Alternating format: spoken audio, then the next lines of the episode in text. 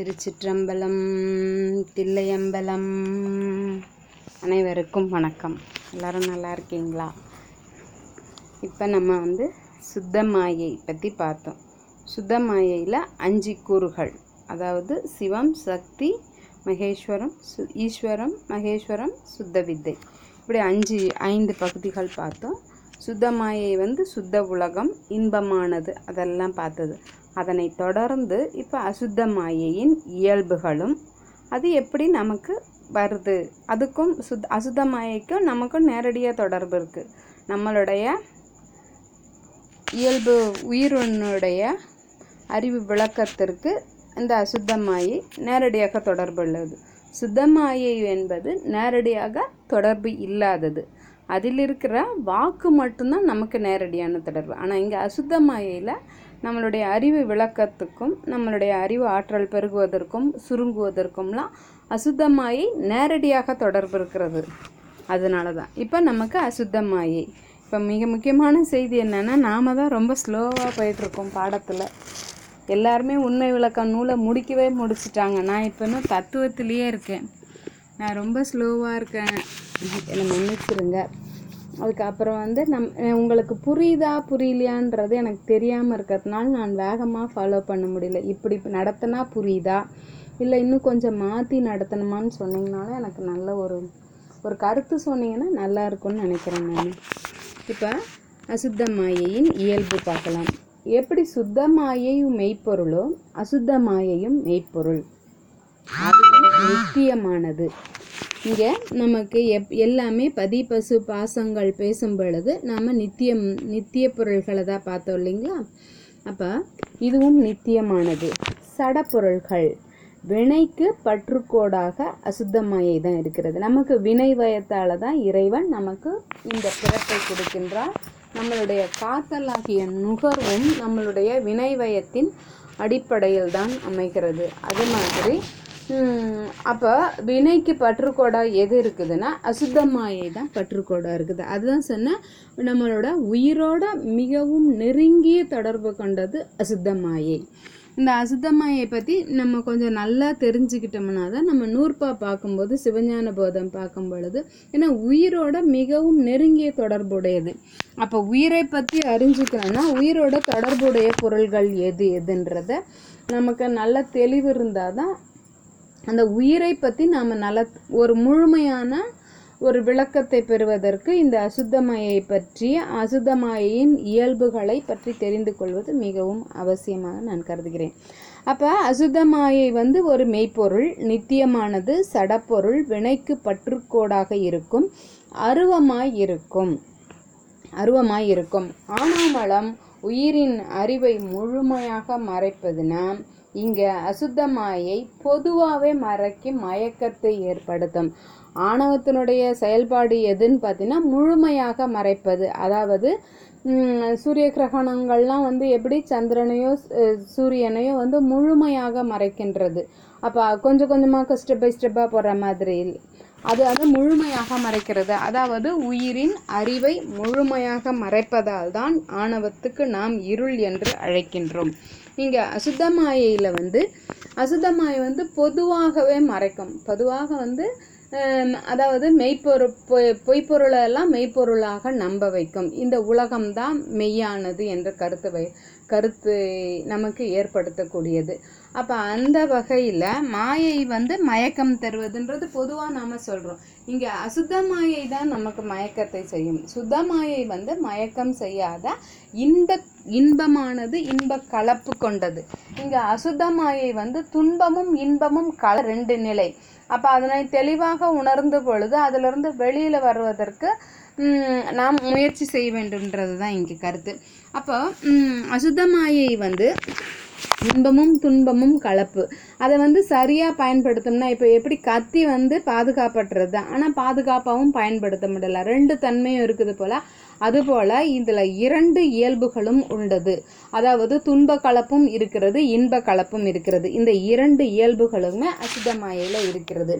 அதை இயக்குகின்றவர் யாருன்னு பார்த்தா அனந்த தேவர். அனந்த தேவர் தான் இந்த மாயை இயக்குகின்றார். இப்போ பாருங்கள், நமக்கு பிரம்மாவோ விஷ்ணுவோ ருத்ரனோ இந்த இடத்து வரைக்கும் வரல. நமக்கு சுத்தமாயிலையும் சரி அசுத்தமாயிலையும் சரி அவங்களுடைய தொடர்பே இல்லை. அதனால தான் நம்ம வந்து பிரம்மாவோ விஷ்ணுவோலாம் வழிபட வேண்டாம் என்றும் சொல்கிறதுக்கெலாம் காரணம் வந்து இதுதான். நான் அடிப்படையாக நான் வந்து புரிஞ்சுக்கிட்டு இருக்கிறது இதுதான். இது எனக்கு வந்து கொஞ்சம் பொருத்தமாக இருக்கிற மாதிரியும் இருக்குது. ஏன்னா வந்து காங்கிரீட்டாக சொல்கிறாங்க இல்லையா, ஒரு ஒன்றென்றது ஒன்றே கான், முதல்வன் ஒருவனேன்றதெல்லாம் இந்த அடிப்படையில் தான். இந்த இந்த இந்த நிலையில் நமக்கு அசுத்தமாயிலேயே யார் தொடர்பு வர்றாரு? அனந்த தேவர் தான் வர்றாரு. அவர் தான் நம்மளை வந்து இயக்குகின்றார். அந்த அறிவின் ஆற்றலையும் புரிய வைப்பது எல்லாமே பண்ணுறதெல்லாம் அனந்த தேவர் தான் இது வரைக்கும் இயக்குறார். பின்னாடி பார்க்க போகிற ஆன்ம தத்துவம் வரும்பொழுது தான் நமக்கு படைப்பு கடவுளாகிய பிரம்மா விஷ்ணு பிரம்மா விஷ்ணு ருத்திரன் அவங்கெல்லாம் வர வர்ற இடமே நமக்கு அந்த இடம்தான். அப்போ நம்ம வந்து திருமுறை ஆசிரியர்கள் பின்பற்றியபடி நமக்கு வந்து இறைவன் ஒருவனேன்ற கருத்துக்கு நமக்கு மிக ஆதாரமாக இருக்கிற இடம் நமக்கு சிவதத்துவமும் அசுத்தமாயை சிம் சுத்தமாயையும் அசுத்தமாயையும் தான். அந்த நிலையை நாம தான் வரும். அதுதான், அதனால தான் நம்ம சைவ சித்தாந்தம் என்பது உயர்ந்த சைவ சித்தாந்தம் என்று சொல்கிறதுக்கு காரணம் நம்ம நம்மளுடைய சைவ சமயம்தான். இந்த சுத சுத சுத்தமாயும் சரி அசுத்தமாயும் சரி இதனுடைய கூறுகளை நாம் தான் பின்பற்றுகின்றோம். இதுக்கு தான் தனி உலகம் இருக்கிறது. அதனுடைய பயன்பாடுகள் என்ன, அதனுடைய செயல்பாடுகள் என்ன என்பது நம்மளுடைய சைவ சித்தாந்தம் தான் விளக்குகின்றது. பிற சமயங்கள்லாம் இந்த பொருள் இல்லைன்னே சொல்லிகிட்டு இருக்காங்க. அதனால தான் அவங்கெல்லாம் அதாவது உயர்ந்த சமயமாக சொல்கிறதுக்கு சொ சொல்வது இல்லை. நம்ம வந்து பின்னாடி தான் வந்தோன்னுவாங்க. இப்போ தத்துவ தத்துவ ரீதியாக பார்க்கும் பொழுது சைவ சித்தாந்தம் என்பது சைவம் என்பது மிக தொன்மையானது. ஆனால் உங்களுடைய தத்துவங்கள்லாம் பின்னாடி தான் தோன்றுச்சுன்னுவாங்க.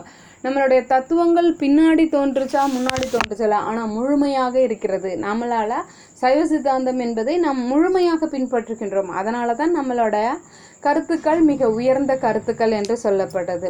அதனால தான் இது வந்து உயிரோட தொடர்பு கொண்டு அறிவை விளக்குகின்றது. அதாவது இறைவனை நாம் வந்து சடங்குகளோ சம்பிரதாயங்களோ எல்லாம் நமக்கு இரண்டாவது நிலை தான். அறிவால் கணிப்பது, ஐந்தெழுத்து மந்திரங்கள் ஓதுவது, உணர்வது, சிறப்பு நிலையை நாம் நோக்கி பயணிப்பது. பொது நிலையில் எல்லாமே ஒன்று தான். எல்லா கருத்துக்களுமே நம்ம செய்யலாம் தான். இப்போ சடங்குகளும் சரி த எல்லா உருவங்களும் சரி எல்லாத்தையுமே வழிபடலாம். ஆனால் நீங்கள் சிறப்பு நிலையை நோக்கி பயணிக்கணுன்ற பொழுது நம்ம எப்படி பண்ணணும்னா அறிவால் கணிப்பதுன்றதை தெரிஞ்சுக்கிறது தான் நமக்கு இங்கே மிக முக்கியமான கருத்தாகும். அப்போ அந்த வகையில் அசுத்தமாயி என்பது பொது வகையால் மறைக்கும், ஆணவம் என்பது சிறப்பு நிலையை பொதுநிலை முழுமையாக மறைக்கும். இங்கே அசுத்தமாயை சிறப்பு நிலையில் வரும் பொழுது நமக்கு இன்பத்தை தரும். ஏன்னா இன்பமும் துன்பமும் கலப்பு கொண்டது. இங்கே இன்ப துன்ப கலப்புன்ற போது பொது நிலையில் தான் அது மயக்கம் செய்து நமக்கு துன்பத்தை ஏற்படுத்தும். சிறப்பு நிலை வரும் பொழுது அது இன்பமாக மாறி எப்படி சுத்தமாயை வந்து உயிருக்கு விளக்கம் அளிக்கின்றது, அதாவது தெளிவை தருகின்றது. நல்லது கெட்டது என்பது சிந்திக்கும் ஆற்றலை நமக்கு உருவாக்குகின்றது. இதுதான் துன்ப கலப்பு. இந்த உயிர் ஏன் துன்பப்படுதுன்ற பொழுது நம்மளுடைய வினையின் காரணமாகத்தான் துன்பப்படுகிறது என்பதை உணர்வதற்கும், இந்த வினை வந்து நாம் நுகர்ந்துட்டோம்னா நமக்கு மேல் வினை ஏறாதுன்ற ஒரு அறிவையும், நாம் செய்ததை தான் நாம் அனுபவிக்கின்றோம் என்ற கருத்துக்களையெல்லாம் நமக்கு இந்த சுத்தமாயின் வழியாகத்தான் பிறக்கின்றது. இந்த சுத்தமாயை என்பது இன்பமும் துன்பமும் கலப்பு கொண்டது. பொதுநிலையில் தான் அது துன்பம் தரும், பொதுநிலையில் தான் அது துன்பம் தரும். ஆனால் சிறப்பு நிலையில் வரும்பொழுது சுத்தமாயை போன்றவே அசுத்தமாயையும் நமக்கு இன்ப கலப்பை தரக்கூடியது. இப்போ இதனை இயக்குபவர் யாருன்னு சொன்னால் அனந்த தேவர் தான் இதை இயக்குகிறார். இவங்க வந்து விஞ்ஞானகலர்ன்ற தன்மையில் விஞ்ஞானகலர் தன்மையில் அந்த நிலையில் இருந்து நமக்கு விளக்குகின்றார்கள். இப்போ அசுத்தமாயிலேன்னு பார்த்தோம்னா காலம், நியதி, கலை, வித்தை, அராகம் இந்த ஐந்து கூறு இருக்கின்றது. இந்த காலம் நியதின்றது இப்போ வந்து வரிசைப்படுத்தும் பொழுது காலம், நியதி, கலை, வித்தை, அராகம் இந்த ஐந்தையும் நம்ம வரிசைப்படுத்தும் பொழுது முதல்ல காலம், நியதி, கலை வித்தை அராகம். ஆனால் தொழில் செய்யும் பொழுது அவைகளெல்லாம் இயங்குகின்ற பொழுது நமக்கு எது இயக்கம் வருதுன்னா கலை வித்தை அராகம் தான் முதல்ல இயங்க ஆரம்பித்து அதன் அடிப்படையில் தான் கால தத்துவமும் நியதி தத்துவம் இது எல்லாமே தத்துவங்கள் தான். ஒவ்வொரு தடவையும் நான் தத்துவம் தான் சொல்லிட்டு இருக்கேன். இப்போ முப்பத்தாறு தத்துவங்களில் முதல் ஐந்து தத்துவம் பார்த்தா இப்போ இரண்டாவதாக வர ஒரு ஐந்து தத்துவங்கள் அசுதமாயில் காலம் நியதி கலை வித்தை அராகம். இது வந்து வரிசைப்படியில் ஆர்டர் படி ஆல்பபெட்டிக்கல் ஆர்டர்ன்ற ஒரு சொல்கிறோம், நம்பர் வைஸ் அடுக்கிறதுன்ற சொல்கிறோம் இல்லைங்களா. ஆனால் செயல்பாட்டு முறையில் வரும் பொழுது இந்த காலம் வித்தை அராகம் தான் நமக்கு செயல்பாட்டு முறையில் முதல்ல தொடங்கும்.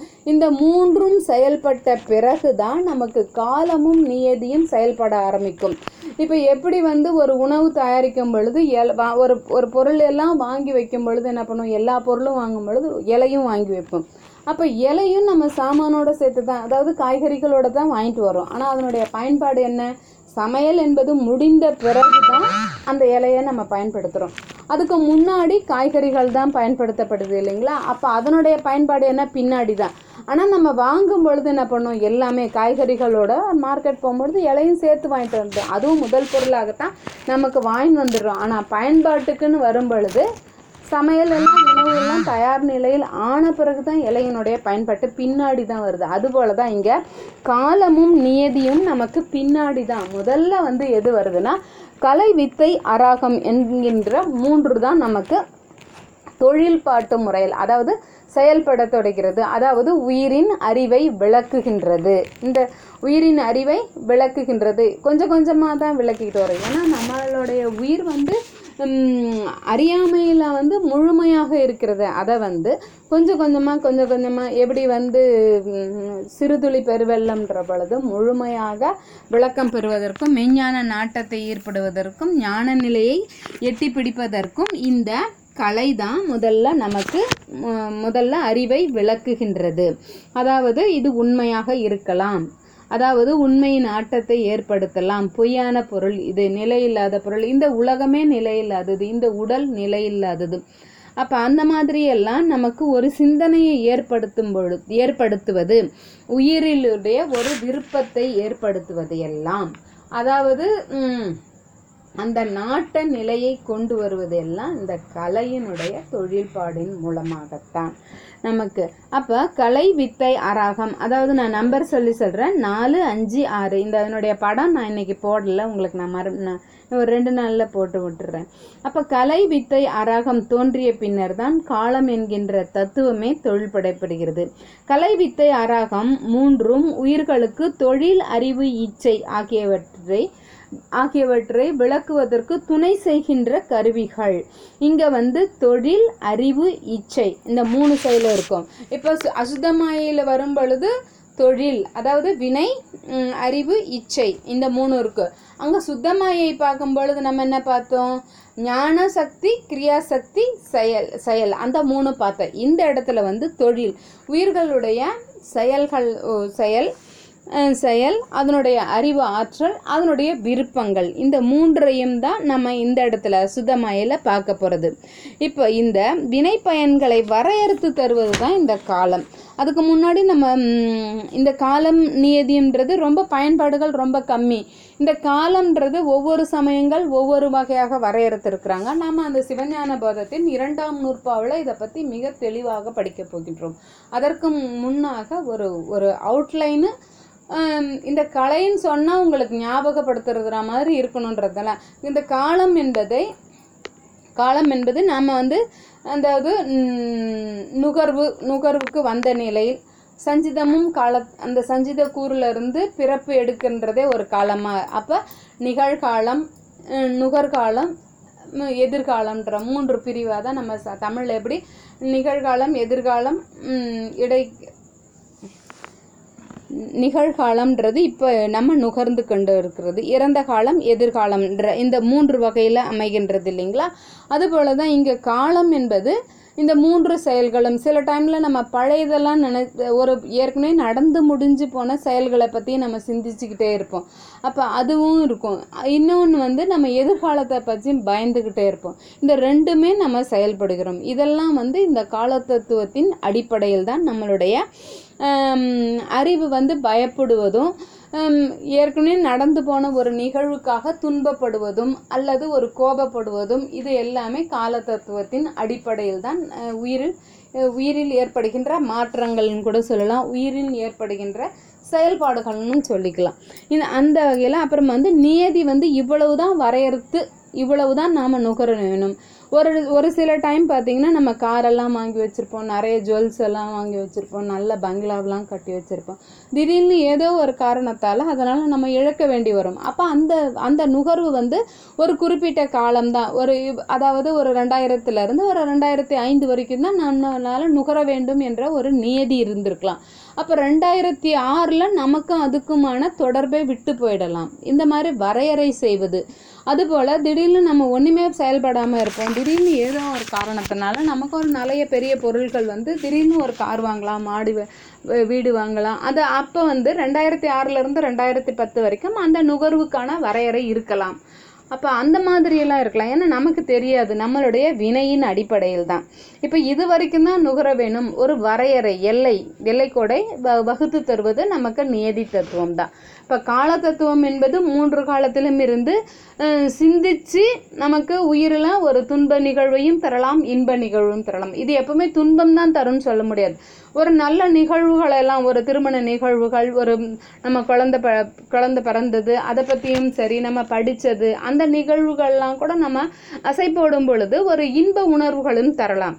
அதாவது கோபம் மட்டும் இல்லை, துன்பம் மட்டும் இல்லை, ஒரு இன்ப நிக நிக நிகழ்வும் ஒரு அனுபவ நுகர்வுகளையும் நமக்கு தருவதெல்லாம் இந்த காலத்தத்துவத்தின் அடிப்படையில். இப்பொழுது நுகரும் பொழுது ஒரு தெளிவாக ஒரு ஒரு சீரான ஒரு அறிவு சிந்தனையோட செயல்படும் பொழுது அதற்கு ஆதாரமாக இருப்பதும் நமக்கு காலத்தத்துவமும் நியதி தத்துவமும். இவ்வளவுதான் நம்ம நுகரணும்னு இருக்கிறது. பொன்னும் மெய்ப்பொருளும் தருவானே போகமும் திருவும் புணர்ப்பணம். சில பேருக்கு நிறைய பணம் இருக்கும், போகம்ன்றது இல்லைன்னா அவங்களுக்கு அந்த நியதி வரையறுக்கப்படவில்லை. இந்த பணத்தை அவங்க பயன்படுத்தவே முடியாது. அவங்க தான் ரொம்ப கஷ்டப்பட்டு சம்பாதிச்சிருப்பாங்க. ஆனால் அவங்க வந்து அந்த நுகர்வை நுகர முடியாத இருக்கலாம். அவங்களுக்கு அவங்க சேர்த்து வச்சுட்டு அவங்களுடைய பிள்ளைகள், மருமகள், அப்போ பேரங்கள், அந்த குழந்தைங்களுக்கெல்லாம் அந்த நுகர்வு இருக்கலாம். ஆனால் இவங்களுக்கு அந்த நுகர்வுன்ற காலமும் நியதியும் அவங்களுக்கு இல்லை. அவங்க தான் பாடுபட்டு சேர்த்து வைத்த ஒரு பொருளையும் அவங்களுக்கு அந்த நுகர்வு இல்லாததுனால, அதாவது அவங்களுக்கு அந்த காலமும் நியதியும் துணை செய்யாததால் அவங்களுக்கு நுகர முடியாத தன்மை இருக்கிறது. அதனால தான் சுந்தரர் பாடல, நீ பொண்ணு பொருளை மட்டும் தராத, எனக்கு நுகர்வையும் தா. அந்த நுகர்வு என்கின்ற போக உணர்வு உயிருக்கு இருந்தால்தான், அதாவது காலமும் நியதியும் வரையறை செய்து இருந்தால்தான் அவர்களால் நுகர முடியும்ன்றது. இப்போ இந்த த இந்த இந்த இரண்டு தத்துவங்களை பற்றி நல்லா புரிஞ்சுக்கிட்டே இல்லைங்களா? இப்போ அடுத்ததாக கலை பற்றி சொல்லலாம். கலை வந்து அறிவை விளக்கம் செய்வது, அதாவது இருளை அகற்றுவது. இதுதான் நேரடியான மீனிங் இந்த க கலைன்றது. அப்போ கலைன்றது காரியப்பொருள் தான். இது வந்து காரியப்பொருள்னால் இதுக்கு ஏதோ ஒரு பொருள் காரணமாக இருக்கும். எது காரணமாக இருக்குன்றது சுத்தமாயை தான் நமக்கு காரணமாக இருக்கின்றது. அப்போ வினைப்பயத்துவத்தின் அடிப்படையில் தோன்றும் பொழுது கலை வந்து கலையினுடைய மனத்தின் ஆற்றலை சிறிது நீக்கி ஆன்மாவுக்கு கிரியாசக்தியை எழுப்புகின்றது. இந்த காலமும் நியதியும் இது எழுச்சி கொண்டாதான், அதாவது மனத்தின் ஆற்றலை கொஞ்சம்தான், ஒரு சிறிது தான், ஒரு பகுதி தான் நீக்குகின்றது. நீக்கி ஆன்மாவுக்கு ஒரு கிரியாசக்தியான ஒரு எழுச்சியை தருகின்றது. அந்த எழுச்சி தொடங்கும் பொழுது தான் வித்தைன்றதும் அராகம் என்பதும் செயல்பட ஆரம்பிக்கும். முதல்ல நமக்கு கலை தான், அதாவது நான்காவது, அதாவது கலா காலம் நியதி கலை வித்தை அராகம், இந்த மூன்றாவது தான் கலை சொன்னோம். அப்புறம் நான்காவது வித்தை, அதுக்கு அடுத்தது அராகம்ன்றது. அராகம்ன்றது விருப்பங்கள், ஃபேஷன் சொல்கிறவங்கள விருப்பத்தை ஏற்படுத்துவது, விளைவு ஆற்றம், நான் அடைஞ்சே தீரணும், இப்போ நான் சித்தாந்தம் படித்தே தீரணுன்றது ஒரு விருப்பத்தின் அடிப்படையில் வரும் பொழுது அதனுடைய நல்லது. அப்போ என்ன பண்ணுவோம், நமக்கு கண்டிப்பாக அதை அதை பற்றி தெரிஞ்சுக்கணுன்ற ஒரு ஆர்வத்தை மேல் மேம்படுத்துவது இந்த அரக தத்துவம் தான். அப்போ கலை தத்துவம் என்ன பண்ணுது? ஆண் மலத்தின் ஆற்றலை சிறிது நீக்கி ஆணவத்தின் கிரியாசக்தியை விளக்குகின்றது. கிரியாசக்தி விளங்கிய பின்னர் ஞானசக்தி விளங்கும். அந்த கிரியாசக்தி விளங்கிய பிறகு ஞானசக்தி தோன்றும். அப்போ வந்து வித்தை வித்தை வந்து மயங்கி நிற்குமா, பொதுநிலையில் இருக்கிறது. பொதுநிலையில் இருக்கும் பொழுது வித்தை வந்து, அதுதான் முதலே சொன்ன அசுத்தமாயை வந்து மயக்கத்தின் மயக்கத்துடன் கூடிய அறிவை தருவது. சுத்தமாயை என்பது மயக்கம் இல்லாத ஒரு தெளிந்த அறிவை தருவது. இங்கே நமக்கு வித்தை தான் இதுவோ அதுவோன்ற ஒரு மயக்க நிலையில் இருக்கின்ற ஒரு அறிவை தந்து புத்தி தத்துவத்தில் வழியாகத்தான் இது புலப்படும். இது நேரடியாக நமக்கு புலப்படாது. இப்போ கலை வந்து நமக்கு நேரடியாக ஒரு விருப்பத்தை ஏற்படுத்தும்.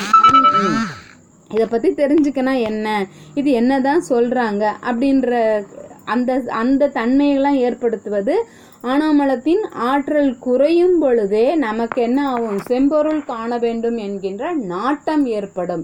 அந்த நாட்டத்தின் விளைவாகத்தான் நமக்கு புத்தி தத்துவம் என்பது, வித்தை என்பது புத்தி தத்துவத்தில் ஏற்பட்டு நமக்கு அந்த புத்தி இருக்கா. சாதாரண ஒரு பேச்சு வழக்கில் சொல்லணும்ல, புத்தி இருந்தால் எப்படிலாம் செய்வாங்களா. அப்போ புத்தி தத்துவத்தில் வரும்பொழுது என்ன வரும்? நம்ம எதிர்பார்க்க கேட்டகரியெலாம் எதிர்பார்க்குறோம். புத்தி இருந்தா புத்தி இருந்தால் என்ன பண்ணுவோம்? ஒரு சரியான செயலை செய்வோம், ஒரு கீழான செயலை செய்ய மாட்டோம், ஒரு தவறான சிந்தனையை நினைக்க மாட்டோம். ஒரு நம்மளுடைய செயல்பாடுகள் எல்லாம் ஒரு யாரும் பின்னாடி குறை சொல்லாத ஒரு நிலையில் இருக்கும், சரியானதாக இருக்கும், ஒரு ஒழுங்கு தன்மை இருக்கும், வர வரையறை இருக்கும். அது எல்லாம் இருக்கிறதுக்கு காரணம் அந்த புத்தின்ற ஒரு அடிப்படையில் தான் நம்ம பார்க்குறோம். இது நமக்கு சாதாரணமாக பார்க்குறோம். ஆனால் இங்கே சித்தாந்தத்தில் பார்க்கும் பொழுது நம்ம சித்தாந்தத்தில் வந்து அந்த கரணங்கள் மனம், புத்தி, சித்தம், அகங்காரம்ன்றது அதனுடைய தொழில்பாடுகளை நாம் கீழே ஆன்ம தத்துவம் பார்க்கும்போது பார்த்துக்கலாம். இந்த புத்தி தத்துவம் செயல்படுவதற்கு அடிப்படையான காரணம் என்பது வித்தைன்றதான். வித்தைன்றது அறிவு, அதாவது ஞான சக்தியின் ஞான சக்தியோட தூண்டுதலால் தொட தூண்டுதலால் நமக்கு வருவதுன்னா வித்தை. அந்த வித்தைக்கு அடிப்படையான காரணம் கிரியாசக்தி தான். அந்த கிரியாசக்தி எழுச்சி கொண்டதன் மூலமாக ஞானசக்தி எழுச்சி பெறுகிறது. அந்த ஞானசக்தி எழுச்சி பெறுவதின் அடிப்படையில் புத்தி செயல்பட ஆரம்பிக்கின்றது. இதுதான் இந்த வரையறை. நம்ம நல்லா புரிஞ்சுக்கணும். நம்ம புரிஞ்சுக்கிட்டோம்னா நமக்கு பின்னாடி, அதாவது நம்மளுடைய உயிர் இப்படியெல்லாம் தான் செயல்பட்டுக்கிட்டே வருது. நம்ம வந்து இந்த தத்துவங்கள் வந்து முக்கியமாக நம்ம இயக்குனர் ஐயா சொன்னது வந்து தத்துவங்கள் முப்பத்தி ஆறு தத்துவங்களை நீங்கள் ரொம்ப நல்லா விளக்குங்க, இந்த அடிப்படையில் தான் என்னை விளக்கம்னு சொல்லியிருக்காங்க. ஒரு கால அட் அட்டவணையை முதல்ல அனுப்பியிருக்காங்க பார்த்திங்களா. முதல்ல சுத்தமாயை தான் பற்றி விளக்க சொல்லியிருக்காங்க, அப்புறம் அசுத்தமாயை தான். பொதுவாக வந்து ஆன்ம தத்துவங்களிலிருந்து தான் நம்ம தொடங்குவோம், அதாவது பஞ்சபூதங்கள் அடிப்படையிலிருந்து தான், கீழே இருந்து தான் மேலே போவோம். ஆனால் நமக்கு வந்து இப்போ இந்த சிலபஸ்லையும் பாடத்துலையும் நமக்கு சொல்லப்பட்டது வந்து முதல்ல சு சுத்தமாயை பற்றி விளக்குங்க, அதுக்கு அடுத்தது அசுத்தமாயை பற்றி விளக்குங்க, அதுக்கு அடுத்தது பிரகிருதி மாயை, ஆன்ம தத்துவத்தை பெறுங்க. இங்கே இதில் இருந்து வித்யா தத்துவங்களும் வருகிறது. அசுத்தமாயிலிருந்து ரெண்டு கூறாக வருது. அசுத்தமாயை தான் வித்யா தத்துவங்களும் நமக்கு இங்கேருந்து தான் நமக்கு தொடங்குறது. அசுத்தமாயிலிருந்து அசுத்தமாயிலிருந்து தான் நமக்கு வருது வித்யா தத்துவங்களும். அப்போ இங்கே மலத்தின் ஆற்றல் சிறிது நீங்கி ஆண் ஆன்மாக்களின் கிரியாசக்தி விளங்க தொடங்குகிறது. அந்த கிரியாசக்தி விளங்க தொடங்கிய பின் பின்னர் நமக்கு ஞானசக்தி வெளிப்படும். அந்த ஞானசக்தியின் வெளிப்பாடு தான் வித்தை தத்துவம். அந்த வித்தை வித்தை தத்துவம் மயங்கி நிற்கும் பொழுது புத்தி தத்துவம் புலப்படும். அந்த அதுக்கு அடுத்தது அராக தத்துவம். அராகம் என்பது விருப்பம் தான் சொன்னோம். அந்த விருப்பத்தின் எழுச்சியின் அடிப்படையில் தான் ஒன்றை அடைய வேண்டும். ஒரு சிலதை வேண்டான்னு நம்ம விட்டுட்டு பரவாயில்ல போட்டோம் அப்படின்றது விட்டு கொடுக்குற தன்மை, அதிலிருந்து நம்ம பின்வாங்கிறது, ஒரு செயல்பாடுலேருந்து வேணாம் நிறுத்திடுறது, அதெல்லாம் வந்து இந்த அராகத்தின் அராகம் வந்து உயிருக்கு எழுச்சியை தரக்கூடியது. இது வந்து குணத்தத்துவத்தின் அடிப்படையில், அதாவது மூன்று குணங்கள் இருக்கு இல்லைங்களா, சத்துவம், ராசதம், தாமதம் என்ற அந்த மூன்று குணங்களின் அடிப்படையில் தான் இந்த அராக தத்துவமாகிய விருப்பம் எழுச்சி கொள்வது. சில டைமில் அடங்கி இருப்பது பரவாயில்லைன்ற விட்டு கொடுக்குற இந்த மூன்று தன்மைகளும் இருக்கு இல்லைங்களா. இதெல்லாம் வந்து குணத்தத்துவத்தின் அடிப்படையில் தான். அந்த குணத்தத்துவம் வரும் பொழுது நம்ம அதை பற்றி பார்த்துக்கலாம். இப்போ நமக்கு அராக தத்துவம் என்பது விளைவு விருப்பத்தை தோற்றுவிப்பது. ஆன்மாவின் அறிவின் சிறப்பு நிலை. உயிரின் அறிவு ஒரே பொருளை விருப்ப தூண்டுவது அராக தத்துவம். அதாவது இங்கே பரிணாமங்கள், இது ரொம்ப மிக முக்கியமானதை புரிஞ்சுக்குங்க. அதாவது பரிணாமம் என்று சொல்லப்படும். இங்கே அசுத்தமாயை வந்து பரிணாமத்தின் அடிப்படையில், அதாவது ஒன்று மற்றொன்றாக மாறுகின்றது. இதை வந்து சுத்த தத்துவத்தில் வரும்பொழுது நாம் விருத்தின்னு பார்த்தோம். அதாவது சிவத்தின் விருத்தி சக்தி, சக்தியின் விருத்தி ஈஸ்வரம், ஈஸ்வரத்தின் விருத்தி மகேஸ்வரம், மகேஸ்வரத்தின் விருத்தி சுத்த வித்தைன்னு பார்த்தோம். ஒவ்வொன்றா அதாவது ஒரு பொருளிலிருந்து விருத்தியான ஒன்று ஒன்று மற்றொன்றாக விளை வருது. ஆனால் இங்கே வந்து அசுத்தமாயிலன்ற பொழுது பரிணாமம் அடைகின்றது. இதுதான் நமக்கு மிகப்பெரிய வேறுபாடு. சுத்தமாயைக்கும் அசுத்தமாயைக்குமான வேறுபாடுகள் எல்லாமே நித்திய பொருள்கள், எல்லாமே மெய்ப்பொருள்கள், எல்லாமே சடப்பொருள்கள். ஆனால் இங்கே அங்கே விருத்தி, இங்கே பரிணாமம். இந்த பரிணாமம்ன்ற பொழுது பால் தயிராக மாறுவது. இப்போ பாலோட கொஞ்சம் உரைன்ற ஒரு பொருளை சேர்க்குறோம். அந்த பொருளை சேர்க்கும் பொழுது அந்த பாலின் தன்மை என்னாவது மாறி போய் தயிராக மாறுது. இப்போ இந்த தயிரையும் நம்ம என்ன பண்ணுவோம், சில பக்குவப்படுத்தும் பொழுது ஒரு கடைஞ்சி எடுக்கும் பொழுது வெண்ணெயாக வருது, வெண்ணெயிலேருந்து நெய் வருது. அப்போ பக்குவம் பக்குவம் ஏற்படுத்த ஏற்படுத்த அதனுடைய தொழில்பாடுகள் வேறுபட வேறுபட என்னாவது வேறு வேறு பொருளாக வருகிறது. ஆனால் அடிப்படையில் பால் தான். ஆனால் வேறு ஒரு பொருளின் சேர்க்கையின் மூலமாக மறுபடியும் நாம் தயிர் எடுத்துகிட்டு வந்துட்டோம்னா பாலை எடுக்க முடியாது. ஆனால் அங்கே விருத்தி தத்துவம்ன்ற பொழுது அந்த செயல்பாடு முடிஞ்ச உடனே மறுபடியும் என்ன பண்ணும், அந்த விருத்தி வந்து படம் குடிலானது போல். அதாவது ஷாமியானா வந்து ஒரு துணி தான், அது தேவையான பொழுது விரிந்து கூடாரமாக மாறுகிறது. அந்த செயல்பாடு அதாவது அந்த காரியங்கள் முடிந்த பின்பு மறுபடியும் காரணத்தில் ஒடுங்கும் போது அவ்வாறே ஒடுங்கிவிடும். ஆனால் இங்கே அந்த மாதிரி இருக்காது. இங்கே என்ன பாலின் தன்மை என்ன பண்ண மாறிடும். பாலின் தன்மை தயிராக மாறும் பொழுது பாலின் தன்மை தயிராக மாறுகிறது. இந்த தயிரின் தன்மை வெண்ணெயாக மாறுகிறது, வெண்ணெயின் தன்மை நெய்யாக மாறுகிறது. அதனுடைய செயல்பாடுகள் மாறிக்கிட்டே வரும். மறுபடியும் நம்ம பாலை பார்க்க முடியாது, மறுபடியும் தயிரில் வெண்ணெயிலிருந்து நாம் மறுபடியும் தயிரை கொண்டு வர முடியாது. அதுக்கு அடுத்த அடுத்த நிலையில் தான் பா பார்க்க முடியும். இதுதான் அந்த பரிணாமம் என்பது. இங்கே அசுதமாயை வந்து உயிர் விளக்கம் பெற பெற மறுபடியும் வந்து அந்த அறியாமை நோக்கி போகாது. அதனால தான் சொல்கிறது சைவ சித்தாந்தம் படித்த பிறகு கட்டாயமாக ஒரு அறிவு விளக்கம் வந்திருக்கும். அந்த அறிவு விளக்கம் முழுமையாக வந்திருந்ததுன்னா, அதாவது முழுமையாக நாம் சித்தாந்தத்தை உணர்ந்திருந்தால் நாம் செயல்படுத்த ஆரம்பிப்போம்.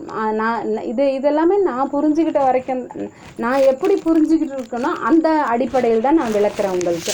அப்போ சித்தாந்தம்ன்றதை நம்ம முழுமையாக உணர்ந்திருந்தோம்னா வேறு தெய்வங்களை வழிபட வேண்டும் என்ற எண்ணமோ அந்த ஒரு பயமே வராது. ஒரு தெளிவான நிலை வரும். என் நாமார்க்கும் குடியெல்லாம் நமனை அஞ்சோம் தான் நம்மளுடைய சித்தாந்தத்தை எடுத்து, சித்தாந்தத்தையும் திருமுறைகளையும் நாம் அடிப்படையாக எடுத்துக்கொண்டு இதனுடைய தன்மைகளையும் இதனுடைய கூறுகளையும் எல்லாம் புரிஞ்சுக்கிட்டோம்னா நாம் வந்து எந்த ஒரு தெய்வத்துக்கோ எந்த ஒரு இந்த பிள்ளி சூனியம் மாயை ம மந்திரங்கள் எதுக்குமே பயப்படவே மாட்டோம். எதுவுமே நம்மளை ஒன்றுமே பண்ணாது. ஒரு பெரிய பாதுகாப்பு பெட்டகத்தில் இருக்கிற போல உயிர் வந்து உணரப்பொழுது ஒரு தெளிவு வரும். இதுக்கெல்லாம் எப்படி இதெல்லாம் எப்படி வருதுன்னா இந்த கலை வித்தை அராகத்தின் மூலமாக தான். இந்த வித் அராகம் வந்து எழுச்சி கொள்கிறது. என்னுடைய சிவன் எனக்கு முழுமையான ஆற்றலை தருகின்றான். என்ன இதுக்கு தவிர இதை தவிர எனக்கு ஐந்தெழுத்து மந்திரத்தை தவிர வேறு மந்திரம் இல்லை.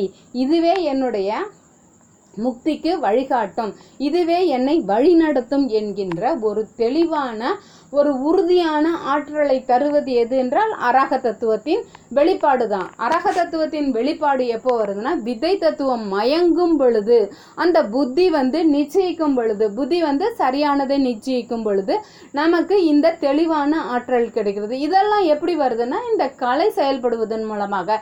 இந்த கலை எப்படி செயல்படுதுன்னா மலத்தின் ஆற்றலை சிறிது குறைக்கிறது. இப்போ மலத்தின் ஆற்றல் முழுமையாக குறைய குறைய நமக்கு என்ன வரும்? அறிவு விளக்கம் வரும். அரிதோறும் அறியாமை கண்டற்றால் போல இந்த அறிவு விளக்கம் வர வர ஒன்றை நோக்கிய பயணம் நமக்கு மிக தெளிவாக இருக்கும். அப்போ அந்த மிக தெளிவாக இருக்கும் பொழுது நம்மளுடைய சித்தாந்த கோட்பாடுகள் நமக்கு மிக தெளிவாக உணர்ந்து சிவம் ஒன்றே என்று ஒன்றென்றது ஒன்றே கான் என்கின்ற ஒரு ஒரு நிலைப்பாடை நமக்கு ஏற்படுத்துவது இந்த ம அசுத்தமாயை தான். இப்போ சுத்தமாயை பற்றி சொல் தெரிஞ்சுக்கிட்டோம்னா, இப்போ அசுத்தமாயை வந்து ஆணவ மலத்தின் ஆற்றலை நீக்குகின்றது, அதாவது குறைக்கின்றது. ஆணவ மலம் முழுமையாக இருக்கும் பொழுது தான் நம்ம வந்து இதை இந்த தெய்வத்தை வழிபட்டு பார்க்கலாமா, இந்த இந்த தெய்வத்தால் இந்த துன்பம் நீங்குமா அப்படின்ற ஒரு தடுமாற்ற நிலைகள்லாம் வரும். அப்போ எதனாலன்னா நம்மளோட செயல்பாடு இல்லை, அது ஆணவத்தின் செயல்பாடின் மூலமாக நாம் நம்மளுடைய உயிர் வந்து அலைகழிக்கப்படுவதால் ஏற்படுகின்ற மன மாற்றங்கள் தான். அப்போ இந்த நிலையில் நமக்கு காலம், நியதி, கலை, வித்தை, அராகம் இந்த இந்த ஐந்தும் தான். இப்போ காலத்தத்துவம்ன்றதும் நியதி தத்துவம்ன்றதும் இந்த மலம் நீங்கிய பிறகுதான் செயல்படும். இந்த மலம் மலம் இருக்கும் பொழுது இந்த காலத்தத்துவக்கும் நியதி தத்துவத்துக்கும் பயனற்றதாக இருக்கும். அதாவது பயனற்றதில்லை, அது செயல்படிய செயல்பட முடியாத நிலையில் இருக்கும். இப்போ கலையும் வித்தையும் அராகமும் செயல்பட தொடங்கிய பின்னர் காலமும், காலத்துக்கு அப்புறம் நியதியும் நமக்கு வரையறை செய்து இந்த வினை இந்த உடல் இவ்வளவுதான் நுகர்வை ஏற்படுத்த முடியும். அதாவது எப்படி நமக்கு இப்போ ஸ்கூலில் இந்த போர்ஷன் போதும், சில குழந்தைங்க ரொம்ப நல்லா படிப்பாங்க, ஆனால் அவங்களுக்கு இந்த இந்த அளவுக்கு இந்த மூளைக்கு இந்த சைக்காலஜி படி இந்த பாடங்கள் தான் வரையறைக்க வரையறைப்பட்டு வரையறைப்படுத்தப்படுகிறது இல்லைங்களா. அதுபோல் இந்த எடுத்த இந்த பிறவியில் எவ்வளோ நாள் தான் நம்ம கஷ்டப்படுறதுன்னா இப்போ நம்ம தெரிஞ்சுக்கலாம். நம்மளுடைய வினை நுகர்வு முடியும் பொழுது தான் நம்மளுடைய துன்பமும் நீங்கும்.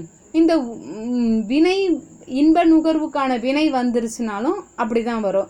அந்த இன்பமும் நமக்கு வினை வயம்தான். அதாவது ஒரு குறிப்பிட்ட காலம் வரைக்கும் தான் இருக்கணும்னா இருக்கலாம், இல்லைன்னா முடிஞ்சிடலாம். இப்போ சரி, இவ்வளோலாம் நம்ம பண்ணுறோம், நம்ம வழிபாடு எதுக்கு செய்கிறோன்னா இந்த வினை நுகர்வுகளை நாம் இறைவனுடைய சன்னிதானமாகிய திருவ திருவடி நிழலின் மீது அனுபவிக்கும் பொழுது இன்பமோ துன்பமோ நம்மை தாக்காது. இப்போ ஒரு சூடான பொருளை ஒரு அடுப்புலேருந்து இறக்கணும்னா அப்படியே இறக்க முடியுங்களா? ஒரு ஒரு உரையையோ ஒரு துணியையோ வச்சு ஒரு பாதுகாப்பாக செயல்படும், அது சுட தான் செய்யும். ஆனால் இந்த துணின்றதோ ஒரு கையில் இருக்க ஒரு மாஸ்கோ ஏதாவது போட்டு எடுக்கும் பொழுதோ பிடிச்சி இறக்கும் பொழுதோ அது நம்மை தாக்காது. அதுபோல தான் நம்ம செய்கின்ற வழிபாடுகளும் மந்திரங்களும் நாம் செய்கின்ற திருமுறை பாடல்களின் பாராயணங்களும் நம்மளுக்கு அந்த துன்ப வினை நாம தான் அனுபவிப்போம். ஆனா நாம அனுபவிக்கிறோன்றதை தெரியாமையே அனுபவிக்கக்கூடிய ஆற்றலை தருவதுதான் நம்மளுடைய திருமுறை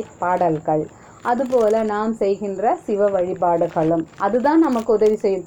இந்த இடத்துல நம்மளுடைய வினைகள் எந்த ஒரு காலத்திலும் குறையவே குறையாது, நாம் நுகர்ந்தே ஆக வேண்டும் என்பதுதான் நம்மளுடைய சைவ சித்தாந்தத்தின் கருத்து.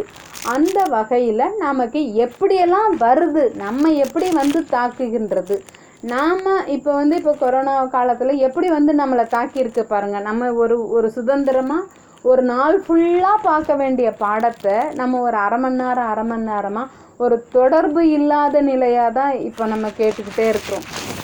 ஒரு முடிஞ்ச அளவுக்கு இதை ஒரு ஒரு மாதிரி உணர்ந்து கொள்ளுங்கள். வாய்ப்பு வரும் பொழுது நான் மறுபடியும் நடத்துகின்றேன் உங்களுக்கு. அப்புறமா வந்து இப்போ இதனுடைய இதனுடைய தொடர்புகள் எல்லாமே நம்ம வந்து மாபாடியம் பார்க்கும்போது ஃபுல்லாக பார்த்துக்கிட்டே வரும். இது இரண்டாவது நூற்பா வரும்பொழுது இதனுடைய முழு விளக்கங்களும் இது இந்த இடத்துல அறிமுகம் தான் செய்கிறது. இதனுடைய இயல்பு எது, இதனுடைய பயன் இது, இது இப்படியெல்லாம் செயல்பட்டு நம்மளுடைய உயிருக்கு விளக்கம் தருகின்றது. அந்த வகையில் தான் இப்போ வந்து அசுத்தமையை பற்றி நாம் புரிந்து கொண்டது.